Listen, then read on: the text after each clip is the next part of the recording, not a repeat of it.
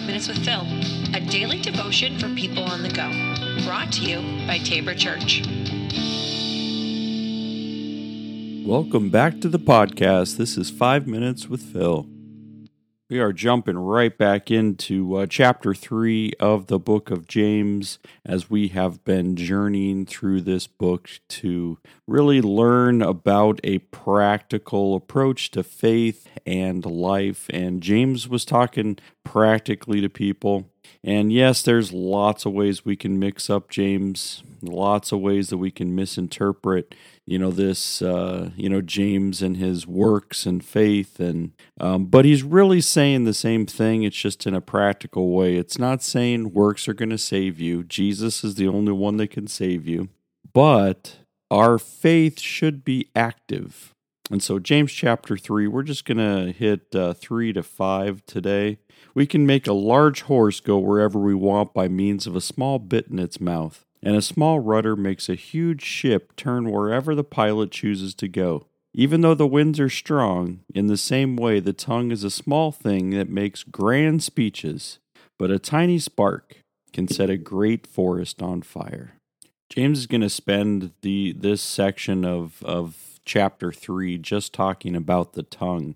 And as you can see the tongue is pretty powerful. And as it says, you know the the the horse, um, even though the horse is a big beast, yet a small bit in its mouth, you know, can can make the horse go where it wants. A small rudder in a huge ship can make that ship turn, even when the winds are strong. And even in the same way, those those the tongue can be a making grand speeches. But really, what we get down to today is is he really talking about the tongue? Now, we know without your tongue, it's going to be hard to speak, or it'll be hard for people to understand you at least, because the tongue does control much of what's happening with speech. There's no stuttering, is able to form the letters that uh, and and the and the speech patterns and all kinds of stuff without your tongue. I don't know if you've ever tried to speak without your tongue. It's it's not easy. So there might be noises coming out, but you know, it takes a tongue to be able to speak. But is he really talking about the tongue?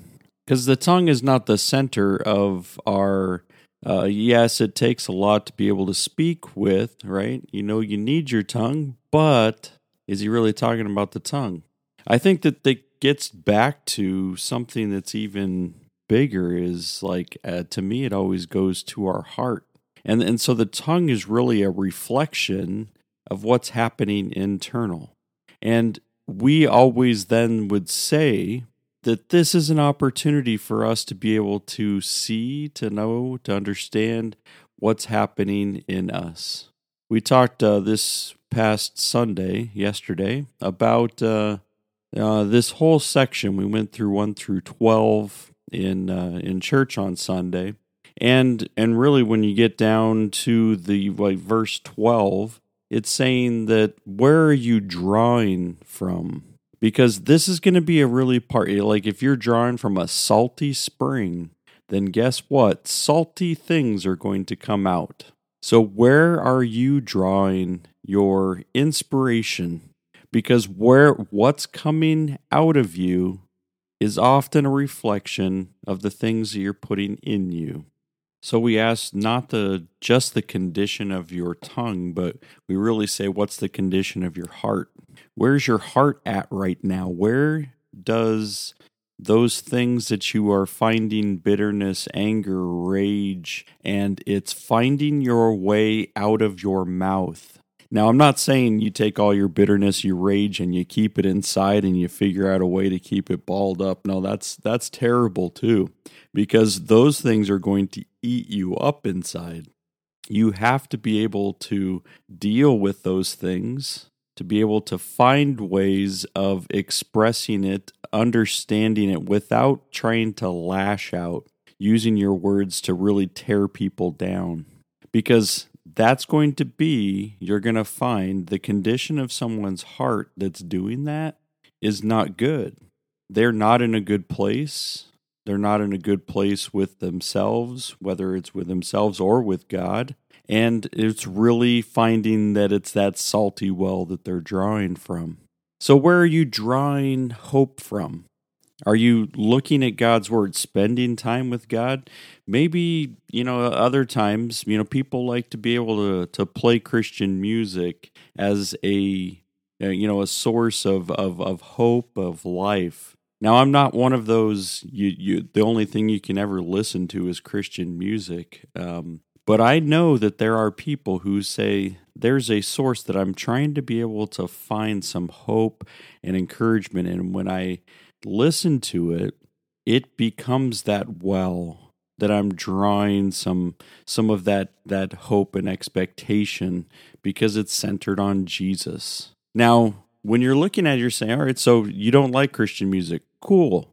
What are you going to do to draw from the well?